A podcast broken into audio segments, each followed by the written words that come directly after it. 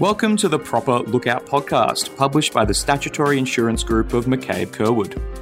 Our compulsory third party team is passionate about all things CTP.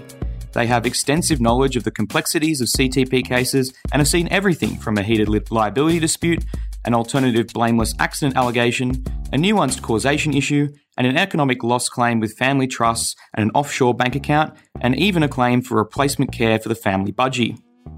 In this series, our CTP experts will discuss a range of topics, sharing their thoughts on an industry trend or an intriguing legal issue, explaining the intricacies of an important case, and hopefully imparting some of the knowledge that they have gained.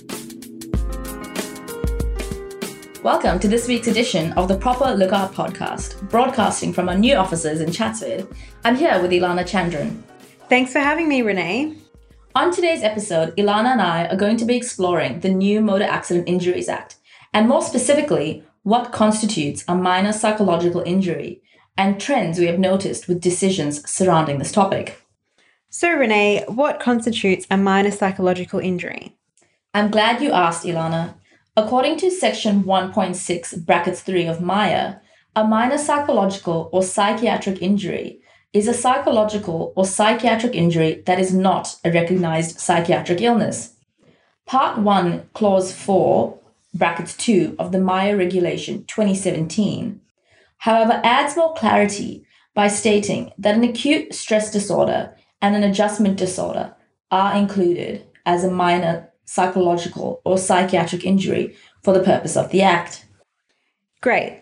So, this means every claimant's psychological condition will be measured by the person's quality of life and how it is affected on a day to day basis.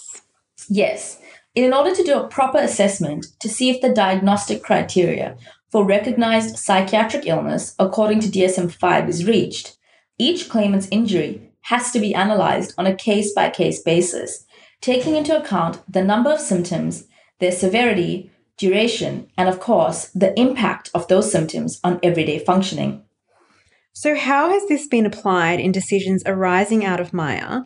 And is this being adhered to in practice in assessing minor injuries? Great question, Ilana. There have been a raft of case studies published on SIRA's website, which have provided insight into how minor psychological injuries are being assessed. Acute stress disorders and adjustment disorders are being confirmed as minor injuries and interestingly, even if an adjustment disorder has anxiety or depressed mood uh, diagnosed alongside it, it is still considered to be a minor injury. What about the assessment, Renee? Are they taking into account DSM 5 criteria properly? Well, symptoms appear to be seriously considered and are in fact being diagnosed as psychiatric illnesses in accordance with DSM 5 criteria.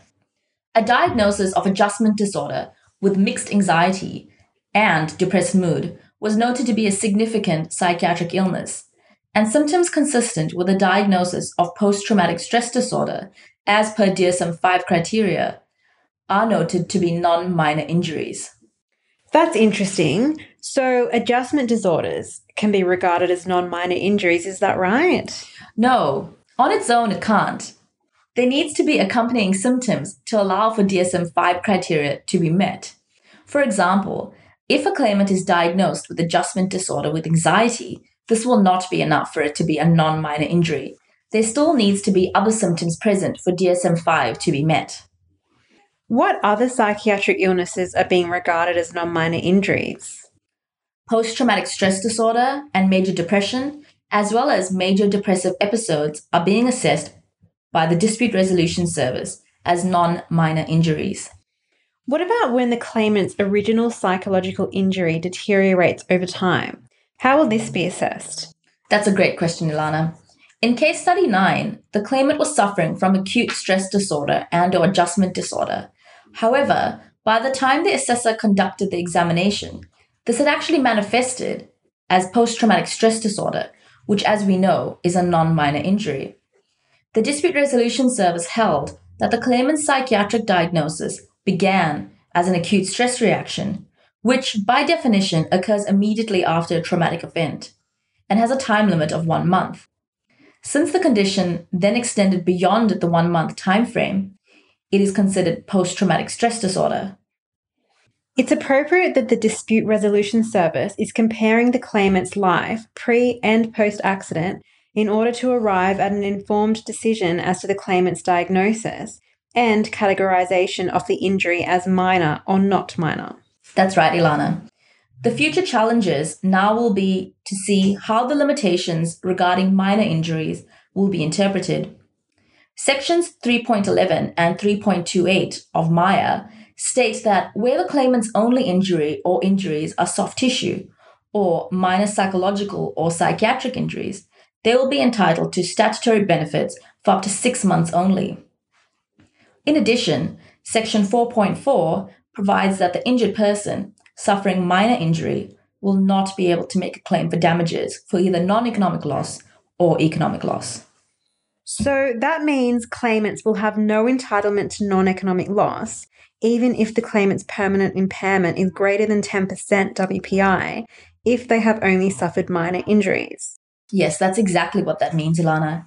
That said, treatment and care may continue beyond 26 weeks, even in minor injury cases, where it meets certain criteria as set out in the Motor Accidents Guideline 5.16, including where the treatment and care will improve the claimant's recovery.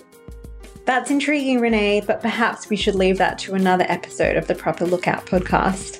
Thanks for joining me today, Ilana, and listeners, thank you for tuning in. And join us next week for another informative Proper Lookout podcast. Thank you for tuning in to this episode of the Proper Lookout podcast. We hope you enjoyed it. For more information on anything discussed, please contact Peter Hunt at peter.hunt at mccabecurwood.com.au or visit our website to see McCabe Curwood's full team of specialists.